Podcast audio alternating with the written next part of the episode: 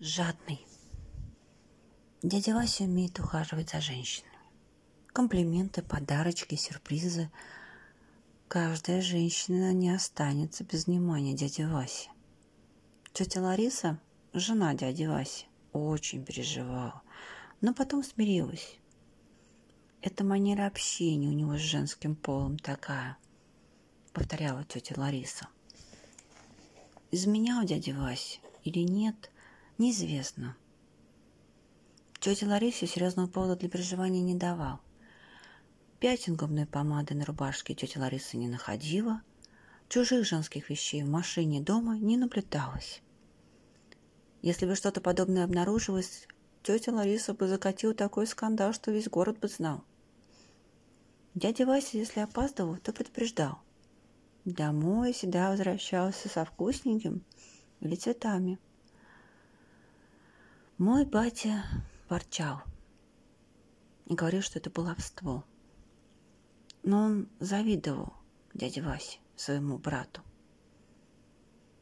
С дядей Васей только в магазин зайдут вместе, а там Светик, продавщица, уже навстречу летит и сияет. Мой батя пытался вести себя так же, как дядя Вася, его брат. Старался улыбаться, шутить, но у него ничего не получалось. Даже такая улыбчивая Светка, продавщица, при виде бати зажималась и старалась побыстрее выпроводить его из магазина. 20 лет набрался наглости и спросил дяди Васи, почему его так любят женщины.